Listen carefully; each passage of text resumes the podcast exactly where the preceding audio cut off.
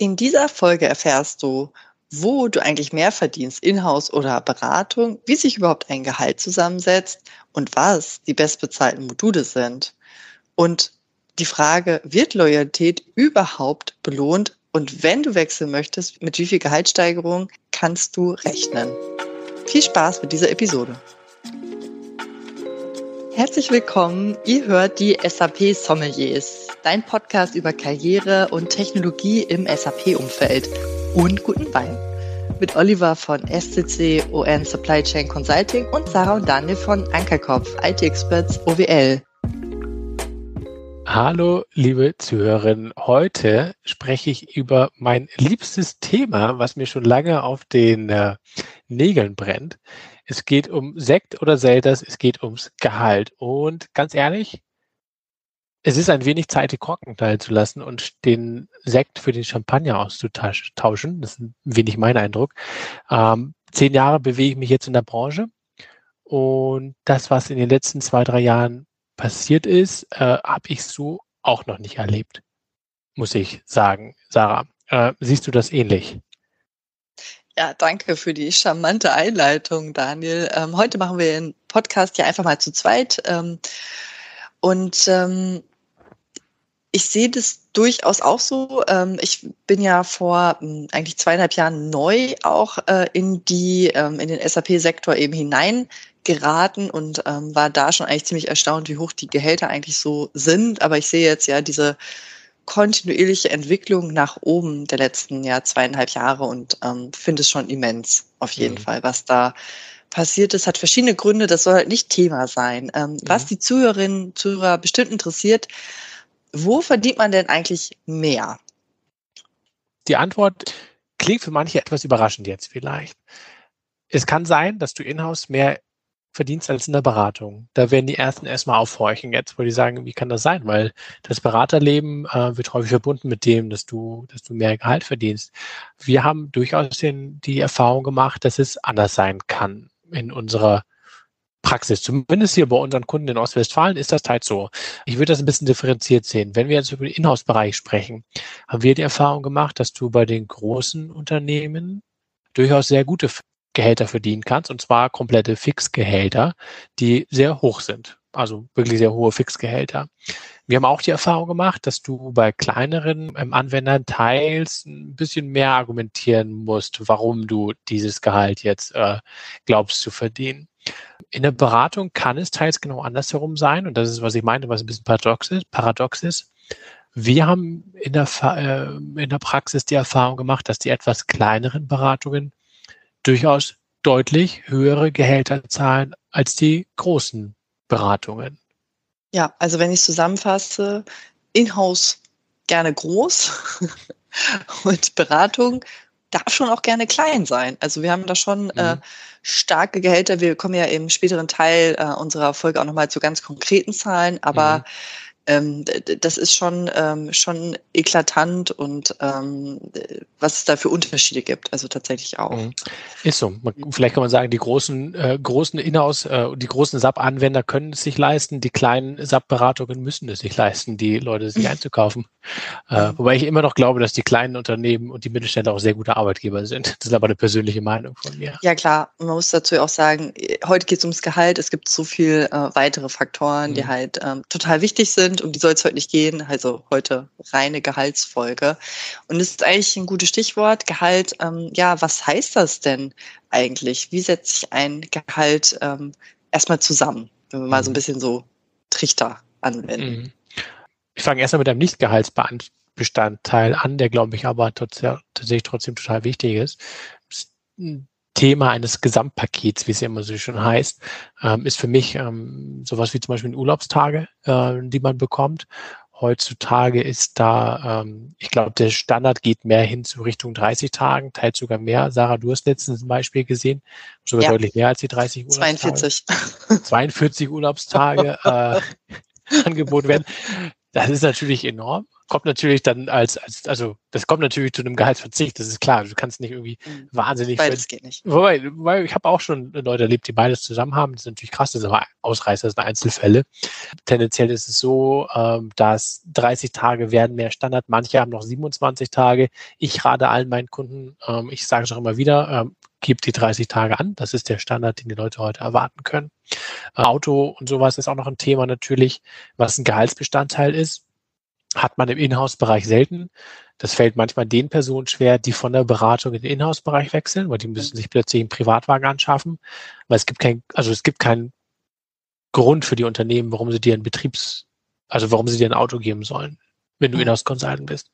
Du hast dann einen Arbeitsplatz und das muss man halt mit berücksichtigen. Das ist ein Thema, das ist sehr komplex, wie es Bestand äh, beworben wird. Es gibt so Kleinigkeiten wie ähm, so betriebliche Altersvorsorge, Jobrat etc. Wird viel mitgeworben. Meiner Meinung nach ist das viel Marketing, weil wer die Gesetzestexte kennt und weiß, ist, dass das heutzutage eigentlich Standard ist.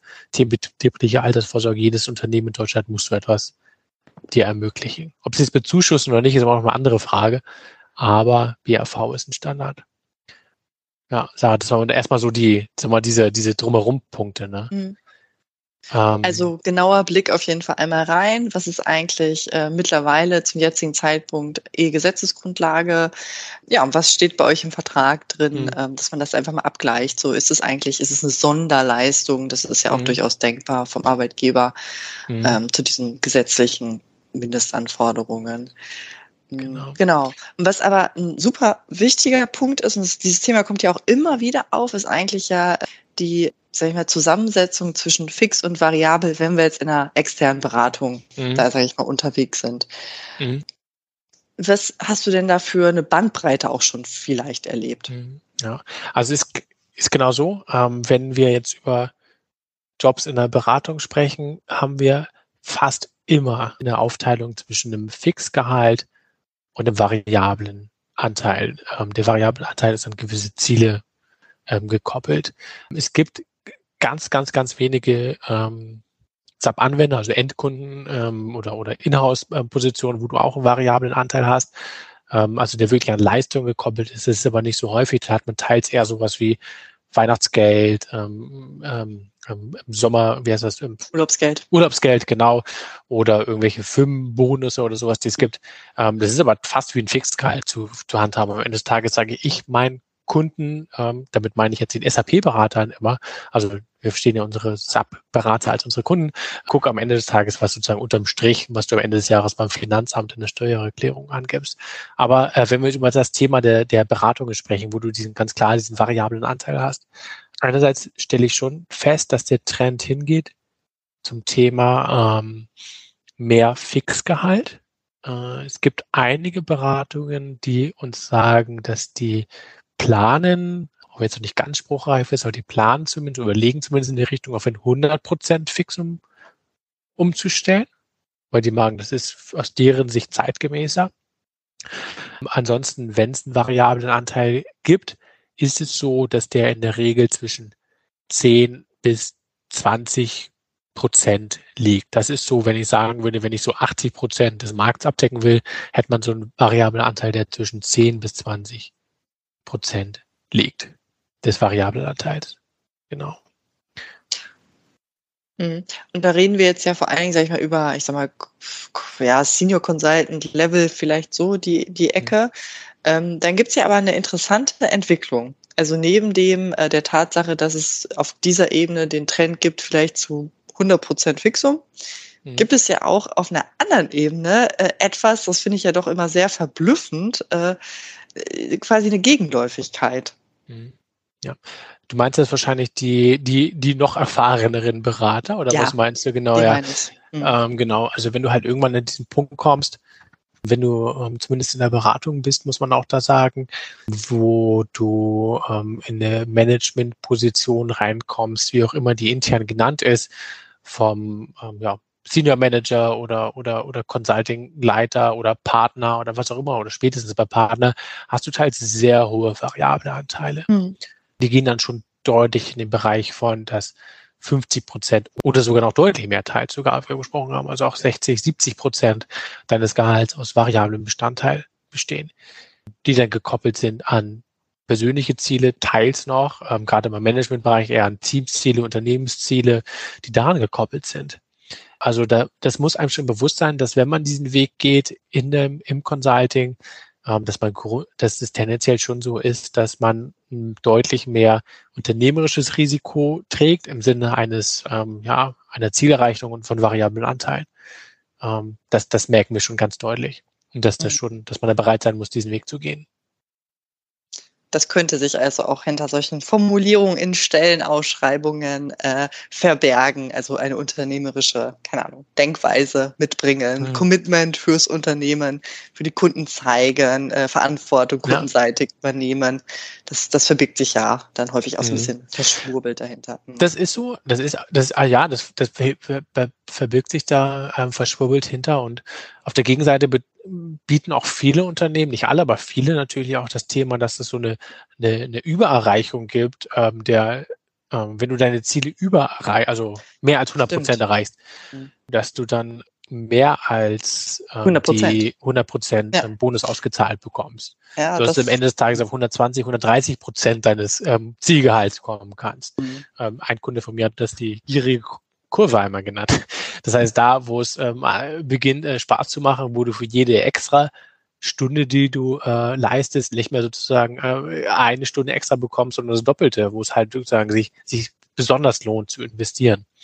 Und ähm, das bieten doch auch viele, die mhm. Überreichung. Mhm. Und ähm, sorry, Sarah, das muss ich kurz noch loswerden, aber das ist eh so vielleicht so ein Thema, ähm, was wir ja mitbekommen, dass es ganz, ganz viele, also riesige Unterschiede Unterschiede gibt bei den ähm, variablen Anteil, was für die Ziele notwendig ist. Also was, ja. was für die 100% Zielerreichung notwendig ist zu tun. Da merken genau. wir schon Unterschiede. Genau. Also das gibt, ähm, reicht von den verschiedenen ja, Stunden, welche da irgendwie notwendigerweise ähm, fakturiert werden müssen. Da kannst du vielleicht nochmal irgendwie ein bisschen mhm. Beispiele auch irgendwie rein, reinwerfen. Genau. Ähm, und auch in der Art, wie also ob das stundenweise gerechnet wird oder ob es da andere ähm, mhm. Berechnungsgrundlagen gibt für eben den genau. Variablenanteil. Ja. Also grundsätzlich hatte ich es eben schon mal erzählt, wenn wir auf dem Consultant-Ebene unterwegs sind, bis hin zum Senior Consultant in der Regel, also ich rede jetzt nur so vom Durchschnitt, wo wir uns aktuell bewegen, ist es schon so, dass es sehr stark gekoppelt ist an persönliche Ziele.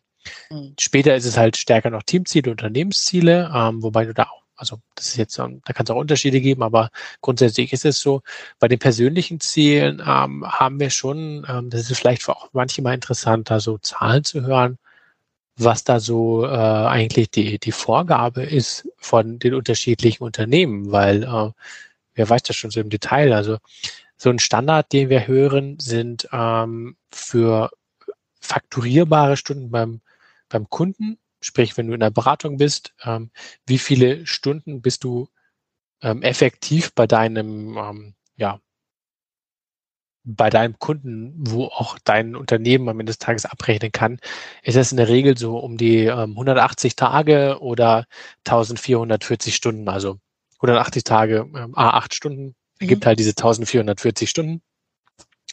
Das ist so, ähm, wo, wir, wo ich sage, wo viele sich bewegen, aber nicht alle. Ähm, es ist durchaus so, dass es auch etliche Unternehmen gibt, die sagen, nee, die setzen halt nicht die 180 Tage, sondern die 200 Tage als Standard an, dass du 200 Tage fakturierbare Zeit beim Kunden hast, also 1600 Stunden, mhm. die du beim Kunden bist.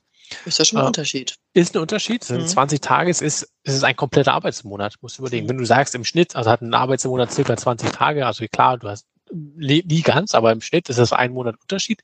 Ist schon, ist schon nicht wenig, mhm. was du da anlegst, aber dann hast du teils auch Unterschiede, wo du reinguckst, wie viel hast du interne Stunden, die du auf Projekte leisten kannst. Sagen wir, nehmen wir an, du arbeitest intern an Projekten, wie zum Beispiel du bespielst ein Mitarbeiterportal mit, mit Informationen, also Fachinformationen oder du bist im Pre-Sales unterwegs, wo vielleicht jetzt keine Stunden fakturiert werden, bringt trotzdem einen Mehrwert. Kann es teils sein, dass du darauf Stunden einbuchen kannst, aber mhm. es gibt da durchaus Unterschiede von den 1440, also 180 Tagen, die sozusagen als als 100 Prozent Leist, äh, äh, 100 Prozent ähm, mhm. Erfüllung deiner Ziele angesehen und 200 Tage. Das ist schon ein Unterschied, den ich da wahrnehme. Okay. Also auch da einfach Augen auf, was die, ich sag mal, Metrik, die Messgrundlage angeht. Mhm. Was bedeuten eigentlich 100 Prozent, äh, genau in eurem Fall. So, und jetzt einfach mal Hosen runter, Daniel. Äh, bestbezahlte, natürlich metaphorisch, äh, bestbezahlte Module. Ähm, mhm. Was, welche sind das aus deiner Sicht? Mhm. Ist immer natürlich ein Einzelfall. Es ist nie so ganz pauschal zu beantworten. Dennoch versuche ich mich mal sozusagen ein bisschen holzschnittartig auf gewisse Sachen festzulegen und mit der Eingrenzung jetzt an der Stelle ähm, das ist natürlich, dass wir ein relativ ähm, lokales äh, oder regionales Netzwerk haben, dass wir uns natürlich primär jetzt, sage ich mal, in Ostwestfalen, in der Region hier bewegen und bei den großen Consulting-Unternehmen, muss man sagen. Das ist da, wo wir uns bewegen. Ähm, was jetzt ein Inhouse-Consultant in Frankfurt verdient, kann ich dir im Detail nicht beantworten. Aber wir sind jetzt ja, das ist jetzt aktuell nicht das, wo wir uns bewegen. Wenn man es holzschnittartig festlegen würde, würde ich sagen, erstmal grundsätzlich in der Entwicklung, wenn du ABAP-Entwickler bist, verdienst du tendenziell ein, ein bisschen weniger, als wenn du in der Beratung unterwegs bist. Mhm. Was ein wenig überraschend für einen Recruiter sein kann, ähm, weil aus unserer betrieblichen Erfahrung ist es für uns schwieriger, derzeit einen ABAP-Entwickler zu finden als einen Berater. Wenn wir sozusagen jetzt mal ganz marktwirtschaftliche Prinzipien zugrunde legen würden, würde ich sagen, die, die Entwickler können vielleicht noch ein bisschen selbstbewusster werden in ihren Gehaltsforderungen. Mhm. Weil die sind aus Sicht eines Recruiters deutlich schwieriger zu finden derzeit als die Berater. Ich will nicht sagen, dass es einfach ist, einen Berater zu finden, aber einen Entwickler, einen guten Entwickler zu finden, ist, ist wirklich gerade aktuell wirklich schwierig. Also vielleicht kann man da sagen, die können auch ein bisschen selbstbewusster werden. Mhm. Ah, spannende These. Und das andere ist ja auch der Punkt, ähm, sage ich mal, solche ein bisschen hybrid angelegten Allrounder-Positionen haben wir ja in OWL, zwecks Familienbetrieb und so weiter in einer mhm. bestimmten Größe doch relativ häufig das lohnt sich ja schon auch, ne? Dann noch einmal mhm. rüber nachzudenken, ja. will ich nur Berater sein oder kann ich auch mal den technischen äh, Blick äh, genau in den Code äh, am Ende mhm. Absolut. legen? Würde ich dir total zustimmen. Mhm. Würde ich dir zustimmen, dass es sich lohnen kann, wenn gerade genau, wenn du gerade in-house gehst, kann es super sinnvoll sein bei einem Mittelständler, dass du da noch ein bisschen äh, aber Verständnis mitbringst. Ähm, das kann sich am Ende des Tages auszahlen ja. für dich. Ja. Du wolltest ja konkret werden, hast du gesagt, ja. ne? Module. Module. Welche Module? Fangen wir mit dem Klassiker an, der, der gut bezahlt Module, was glaube ich auch, was glaube ich, was, was viele wissen, dass es gut bezahlt ist, der HCM-Berater. Mhm. Ähm, vielleicht gilt das auch für Success Factors, kann ich dir nicht, nicht 100% beantworten. Aber äh, ich denke mal, ja, es wird ähnlich gehen. Da sind wir schon so, äh, diese Personen verdienen relativ schnell, wir reden jetzt von Seniorberatern, also die so fünf, sechs, sieben Jahre Erfahrung mitbringen, ähm, vielleicht auch acht Jahre, die schaffen schon die 100.000. Ähm, mhm. Ich will nicht sagen problemlos, weil 100.000 ist, auch, ist echt ein gutes Gehalt, äh, muss man auch dazu sagen, aber die schaffen das. Da gibt es genug Jobs, wo das möglich ist. Was ein bisschen erstaunlich ist, ist, ähm, wenn man guckt, insgesamt in der Personalbranche wird ja jetzt rede ich nicht vom Personalberater, sondern insgesamt, wenn man beim, beim Anwender guckt, der Personaler verdient also nicht den bestbezahlte Job. Das ist schon erstaunlich, dass ich das Gefühl habe, dass der HCM-Berater mit einer zu den bestbezahlten äh, SAP-Beratern zählt. Also da lohnt sich möglicherweise dann nochmal ein Check. Den Quereinstieg. Also da würde der Quereinstieg, ja, absolut. Da muss man sich tatsächlich dann mal überlegen, wie, wie technisch ja. man da vielleicht doch noch gehen möchte. Da muss man halt einmal durchgehen, muss man auch klar sagen. Da muss halt einmal durch die, beim Quereinstieg äh, muss man einmal durch den also man muss halt willens sein, einmal diese, diese technische Sache einmal durchzugehen. Wir kennen es schon, Schemen ja. und Regeln. Ja. so. ja. wenn du das kannst, großartig. Ja, so ähm, mhm. Ansonsten ähm, würde ich sagen, in den, sag mal, in den Kernprozess, in den Core-Modulen, also ähm, wenn wir jetzt in den Logistik-Modulen oder Finance- und Controlling-Modulen ähm, von ausgehen, würde ich sagen, wenn wir FICO-Bereich angucken, der verdient tendenziell ein wenig mehr als aus den ähm, Logistikmodulen. Würde sagen, FICO-Bereich für den Seniorberater irgendwas auch zwischen 80 bis 100.000 Euro äh, ist, ist möglich. Es will aber nicht heißen, dass du in den Logistikmodulen, sprich ein SD-Berater bist, MM-Berater bist, dass du da wenig oder PP-Berater von mir aus, äh, dass du da ähm, weniger verdienen kannst. Auch da sind wir, sage ich mal, eine Range 70 bis 90.000 ist, ist absolut für einen Seniorberater äh, drin. Ein Seniorberater meine ich jetzt wirklich einen erfahrenen Berater, der weiß halt, wie es läuft, wie die Prozesse sind, wie das System funktioniert, wo man im Zweifel das Customizing, man Hand anlegen muss. Ich meine es wirklich für einen erfahrenen Berater. Mhm. Genau. Was haben wir da noch? Wir haben dann diese, ja. Ja, die Nischen, die Nischen. Ja, so Nischen, so Nischen, ja. Nischen Die sind auch ganz schön gut bezahlt, ne? Die sind also absolut gut bezahlt, auf jeden Fall. Damit das ganze, also das ist ja dieses, dieses Thema rund um Supply Chain Management, also der SCM-Bereich, da haben wir jetzt so ein APO drin. Ich würde es EWM jetzt mal dazu zählen auch. Ähm, das IBP ähm, an dieser Stelle zum Beispiel als relativ neues ähm, ähm, Thema natürlich. Wenn man da drin gelandet ist, ähm, dann ist schon, also da haben wir schon krasse Gehälter gehört. Da haben wir schon Gehälter gehört, aus dem Netzwerk, die deutlich über die 100.000 gehen. Da hast du halt dann einfach Glück manchmal, wenn du bei einem großen, wenn du bei einem großen Inhouse ähm, Unternehmen äh, oder beim großen SAP-Anwender tätig bist, ähm, der gerade in diesem Bereich EWM gerade richtig Need hat oder ähm, im Bereich ähm, IBP, weil es ein super modernes Thema ist, dann ähm, ja, kannst du einfach Glück haben, dass du echt gut über 100.000 verdienst. Es ist schon es ist schon enorm viel, was man da derzeit verdienen kann. Und wir reden vor allen Dingen von Menschen, die ja jetzt nicht irgendwie 25 Jahre Berufserfahrung haben. Das meine ich ja, weißt du. Das ist ja, wenn du mit 25 Jahren Berufserfahrung irgendwie deine 80 bis 90.000 oder 100.000 verdienst, ist es immer noch viel Geld. Aber wir reden ja von Menschen, die sechs, sieben, acht Jahre Berufserfahrung bringen. Ich finde das schon, also ganz persönlich gesprochen, enorm viel, was man derzeit verdient. Und deswegen manche eingangs auch, ist es eher die Zeit des Champagners. Und ähm, ja, schon krass. Ähm, Sarah, wie siehst du das Thema denn jetzt aus einer gewissen anderen Brille heraus? Du betreust bei uns ja auch ähm, gerade im Bereich Frauen, die sich in äh, SAP-Schlüsselpositionen bewegen oder auch bewegen wollen. Das sind ja zwei Sachen. Ähm, ab wirklich hohen Gehältern, sprich so ab 100.000 Euro, äh, wo du sagst, da, äh, da schaffst du Netzwerke, da schaffst du Möglichkeiten. Frage, verdienen, also erstmal so ganz pauschal, verdienen Frauen weniger? Ja, also äh, Frauen verdienen weniger, auch in der ähm, SAP-Welt muss man ganz klar sagen, dass es da den Gender Pay Gap gibt.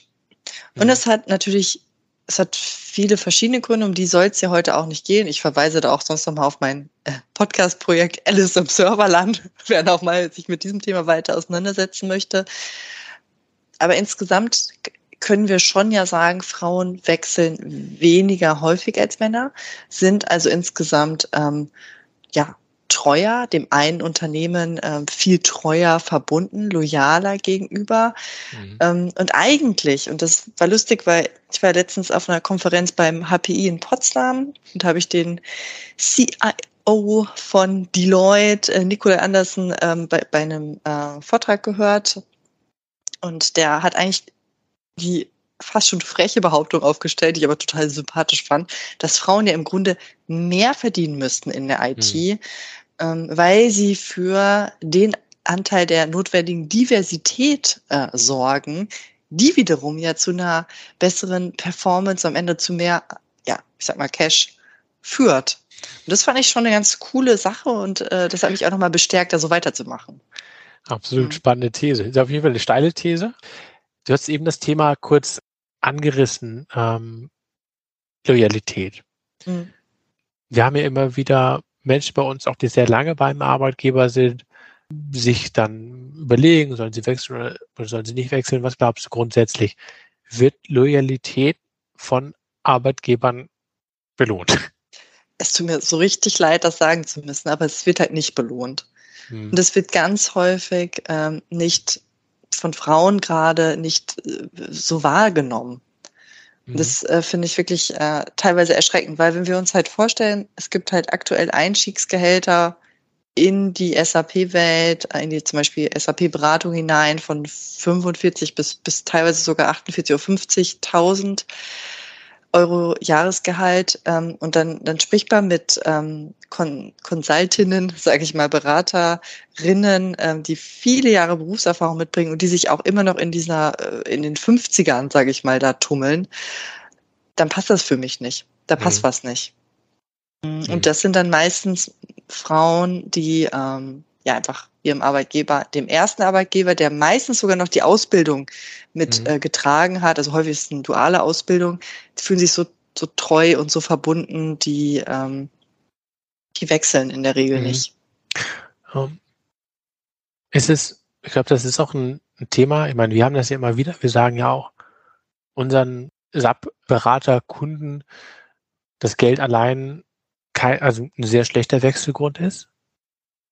Wenn es nur darum geht, mehr Geld zu verdienen, sollte man grundsätzlich erstmal versuchen, mit seinem Vorgesetzten ein Gespräch zu führen. Ähm, die betriebliche Realität, die wir mitbekommen, ist ja aber durchaus so, durchaus schon so, dass wir den Eindruck haben, dass es Unterschiede gibt, ob du innerhalb des Unternehmens eine Gehaltssteigerung bekommst.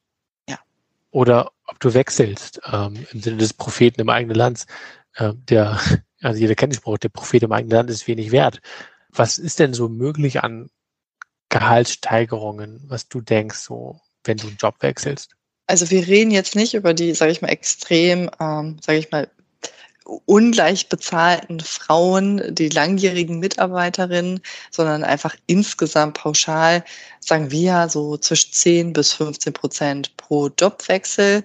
Mhm. Ähm, wobei dieser Jobwechsel natürlich auch in eure Lebensplanung ähm, äh, natürlich passen muss und auch Hopping macht am Ende auch wenig Sinn. Also es mhm. müssen strategische Schritte sein, wo man schon auch langfristig arbeitet, seine PS da auf die Straße bringen kann ähm, und nicht ständig so mhm. sozusagen dem nächsten so hinterherläuft, ähm, wenn mhm. die nächste Anfrage, das nächste Angebot äh, winkt. Weil natürlich mhm. winkt das. Wir haben Fachkräftemangel. Mhm. Ja. Genau, also würde ich sagen, um auf deine Frage zu antworten, 10 bis 15 Prozent ist realistisch bei einem externen Wechsel und ähm, intern ist es halt so nicht realisierbar. Hm. Ist weniger, ist auf jeden Fall weniger. Dennoch würde ich unterschreiben, was du gesagt hast. Ähm, Jobhopping im Sinne von, da können wir glaube ich auch nochmal eine gesonderte Folge fast ja. machen, aber man sollte sich schon als, also wenn man, wenn alles, ob, wenn es optimal läuft, gerne auch bis zur Rente und alles super. Aber ich so ein Anspruch sollte schon sein, dass man so fünf Jahre bei einem Arbeitgeber bleiben sollte. Weil ich glaube, dann hat man dem Mehrwert gebracht, man hat was gelernt und kann dann gucken. Fünf bis sechs Jahre, dann ist dann, glaube ich, keiner böse, wenn man dann mal guckt und sagt, so, ich schau noch mal. Vielleicht auch ein Jahr länger oder so, aber. Also ich finde, also ich finde, da sollten wir noch mal eine separate Folge zu mhm. machen. Ähm, okay. So schreiben wir auf unsere äh, To-Do-Liste. Ich glaube, da gibt es ganz viele Punkte zu, zu bedenken. Mhm. Finde ich einfach total wichtig. Cool. Ähm, also ich sehe schon, da bin ich, in der, bin ich bei dir in ein Wespennest gestochen. es ist kompliziert. Es ist kompliziert, ja. Genau. Ähm, aber ich glaube, die wichtigste Frage ist doch jetzt eigentlich für, für die Zuhörerinnen und Zuhörer, wie finde ich denn eigentlich meinen aktuellen mhm. Marktwert heraus? Ja, das stimmt. Also, wie, wie kann ich mich über mein Gehalt informieren? Erstmal gibt es natürlich verschiedene Quellen, die man anhauen kann. Inzwischen, also jeder wird Google äh, anschmeißen oder Stepstone, da kann man natürlich reingucken. Da findet man dann gewisse ähm, Durchschnittswerte, die, wie wir feststellen, im Einzelfall auch immer schwierig dann wieder zu bewerten sind, weil ähm, da gibt es noch andere Faktoren ähm, wie, ein, wie ein Studium, was auch nochmal eine eigene Folge wäre. An der Stelle übrigens habe ich studiert, habe ich eine Ausbildung gemacht, habe ich einen Bachelor, habe ich einen Master, habe ich promoviert. Da sind immer so super viele Fragen, die da reinspielen, die dort zu bewerten sind, wo eine, sozusagen eine einfache Statistik einem nicht weiterhilft. Man kann Kollegen fragen, würde ich auch grundsätzlich raten, also ich, also erstmal so viel. Ich würde jeden Weg erstmal raten zu gehen, aber wir machen es mal auf. Ähm, also Google hatten wir oder Google Steps und Kollegen kann man fragen, ich bin ein Freund von der Transparenz an der Stelle, dass man nicht so eine große Geheimniskrämerei draus macht. Was verdient ja eigentlich? Eine große Schwierigkeit, die ich einfach feststelle an der Stelle ist, dass man bei Kollegen ein sehr verzerrtes Bild mitbekommt. Weil tendenziell sagen die, die gut verdienen, sagen gerne ihr Gehalt. Die, die eher weniger verdienen, die tendieren dazu, das eher ein bisschen hinterm Berg zu halten. Das heißt, man hat tendenziell eine Verzerrung in dem, was einem natürlich die, die sein Umfeld mitteilt. Muss man einfach mit bedenken. Nicht, dass, mhm. also muss man einfach im Kopf haben, dass es das so passieren kann, dass man da nicht immer eine komplette Wahrheit bekommt an der Stelle. Ähm, weil vieles nicht so als, nicht so freizügig bei uns in Deutschland zumindest drüber sprechen. Einen Gehaltscheck herzeigen. Jetzt kommt der große Bereich der Personalberater, die sicherlich eine gute Quelle sein können. Da würde ich immer, also ich glaube, dass es schon gut ist, ein Personal, ein, einen guten Personalberater, der kann einem gut helfen an dieser Stelle, weil der hat im besten Fall viele Jahre Erfahrung in seinem Markt. Deswegen mein Rat an euch, wenn ihr mit einem Personalberater arbeitet, äh, in eurem Bereich irgendwie unterwegs seid, fragt ihn ruhig aus, wie viel Erfahrung bringt diese Person mit in seinem Bereich, wie ist sein Netzwerk in dem Bereich, wie fokussiert ist der, weil ähm, ist es doch sehr unterschiedlich schon innerhalb von Deutschland ohnehin. Technologisch sowieso, wenn du jemanden hast, der sag mal, relativ breit aufgestellt ist, von wegen, ähm, ich mache Java-Entwickler und ich mache SAP-Berater und ich mache einen Admin, dann, dann wird der, also der kann auch guten Job machen. Ich will die jetzt nicht diskreditieren, aber der wird nicht so ein spezialisiertes Wissen haben.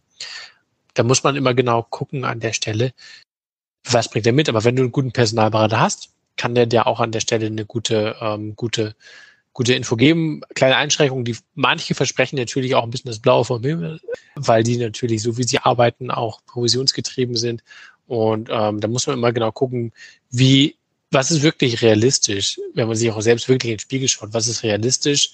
Ähm, am Ende des Tages zählt das, was auf dem Vertragsangebot ist. Es ist, macht einen auch unglaubwürdig, wenn man in einem sehr hohen Vorstellung in eine Gehaltsverhandlung geht, am Ende des Tages sehr viel wieder hergibt von dem, fühlt, also ich persönlich fühle mich da mal ein bisschen immer so, sage ich, also ähm, nicht so wohl, weil das macht ja nicht so glaubwürdig, wenn man irgendwie 20 Prozent in der Gehaltsverhandlung runtergeht, sage ich mal, nee, also man hat ja auch ein Gesicht zu wahren an einer gewissen Stelle.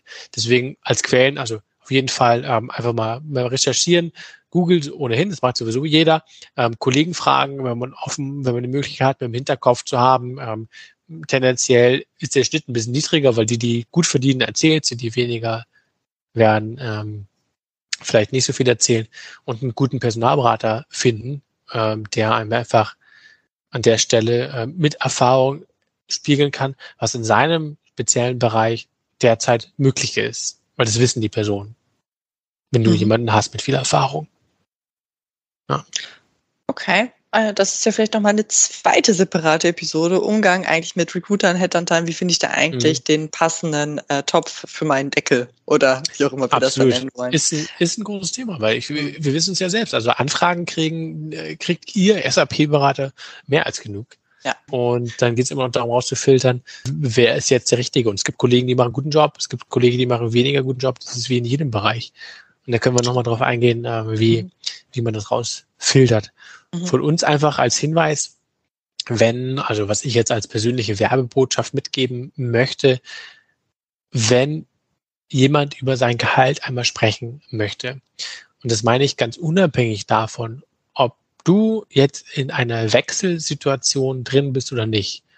Also sprich, es kann sein, du hast ein Jahresgespräch, du willst einfach mal wissen, wo stehst du, ähm, auch wenn du jetzt nicht wechseln willst, das sage ich nochmal an der Stelle, nimm gern Kontakt zu, zu uns auf, zu mir auf. Wir bieten das an als Gehaltscheck-up. Wo stehst du da? Was ist möglich? Was ist realistisch? Was ist unrealistisch? Ich bin auch sehr ehrlich. Also das ist, ich bin, bin wirklich, ich, ich spiegel das sehr ehrlich. Das kann manchmal ein bisschen hart sein, aber ich spiegel es sehr ehrlich. Dann nimm gern Kontakt zu uns auf und ähm, wir, wir sprechen einfach darüber. Am besten, ähm, ja, also du findest mich natürlich über LinkedIn und Xing ähm, oder schreibst uns an kontakt.ankerkopf.de, also unsere Firmaadresse, ähm, und dann, dann machen wir einen Termin aus. An der Stelle, ich glaube, es könnte vielleicht manchen helfen. Ja, super. Cool, dass du das nochmal ins Spiel gebracht hast. Ähm, ich danke dir fürs Gespräch. Die Zeit ist sowas von um. Wir wollten eine kurze, knackige Folge machen. Jetzt kratzen wir schon wieder ganz hart an der oberen Grenze. Und ähm, ja, ich danke fürs Gespräch und ja, vielleicht gibt's ja nochmal ähm, Anmerkungen, Fragen an und die könnt ihr gerne schicken an feedback at sap-podcast.de. Wenn ihr Anmerkungen habt oder eine Rückmeldung geben wollt, könnt ihr das gerne tun. Schreibt uns an feedback at sap-podcast.de oder kontaktiert uns über Social Media Kanäle wie zum Beispiel Xing oder LinkedIn. Ihr findet uns auch auf Instagram und Facebook.